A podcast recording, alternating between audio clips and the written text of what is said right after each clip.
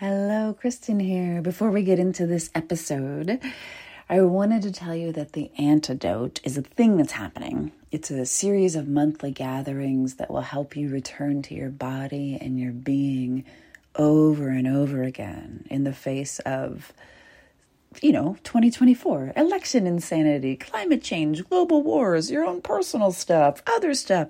It's crazy out there. And it's easy to abandon yourself and freak out. The antidote is for bringing you home to yourself so that you can be safe in your being, even when the world outside of you feels objectively unsafe.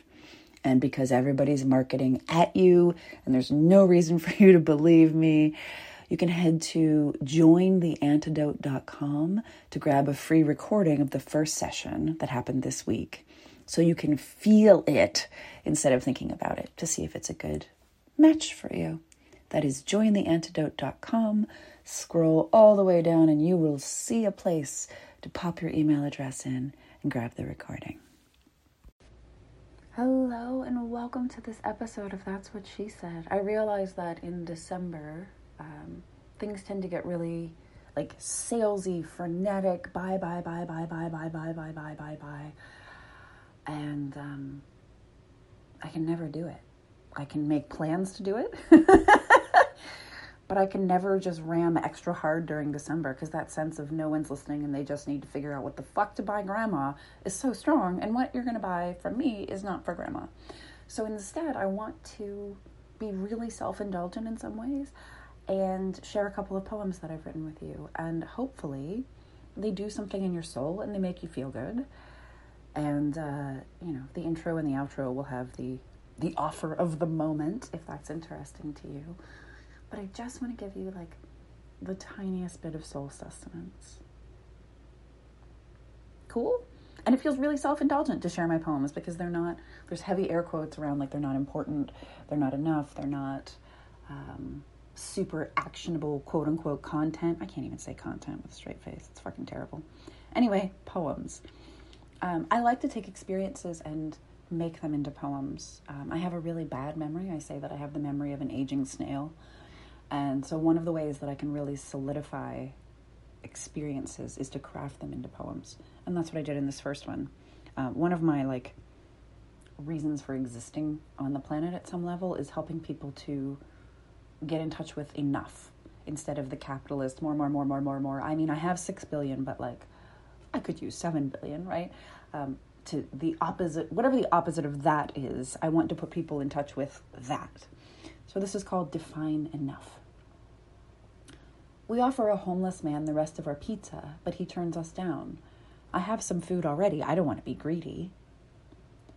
Later that night, I overhear a woman telling her friends about her income, which comes only from her pension and her rentals in retirement.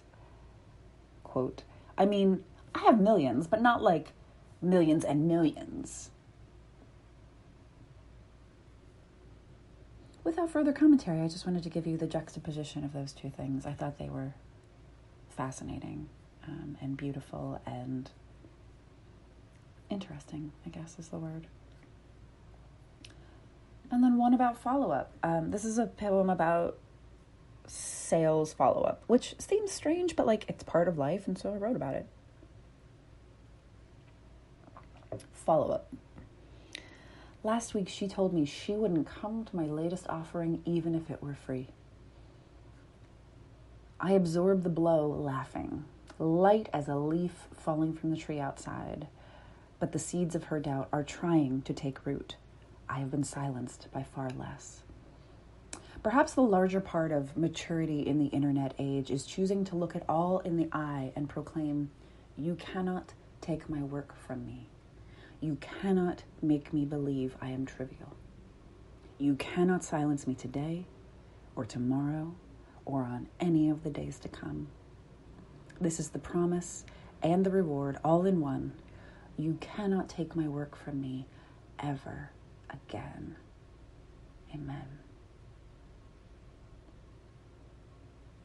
And I say amen not in the strictly Christian sense of the word, but in the sense of when there is a word to encapsulate and to sort of close a moment of holiness.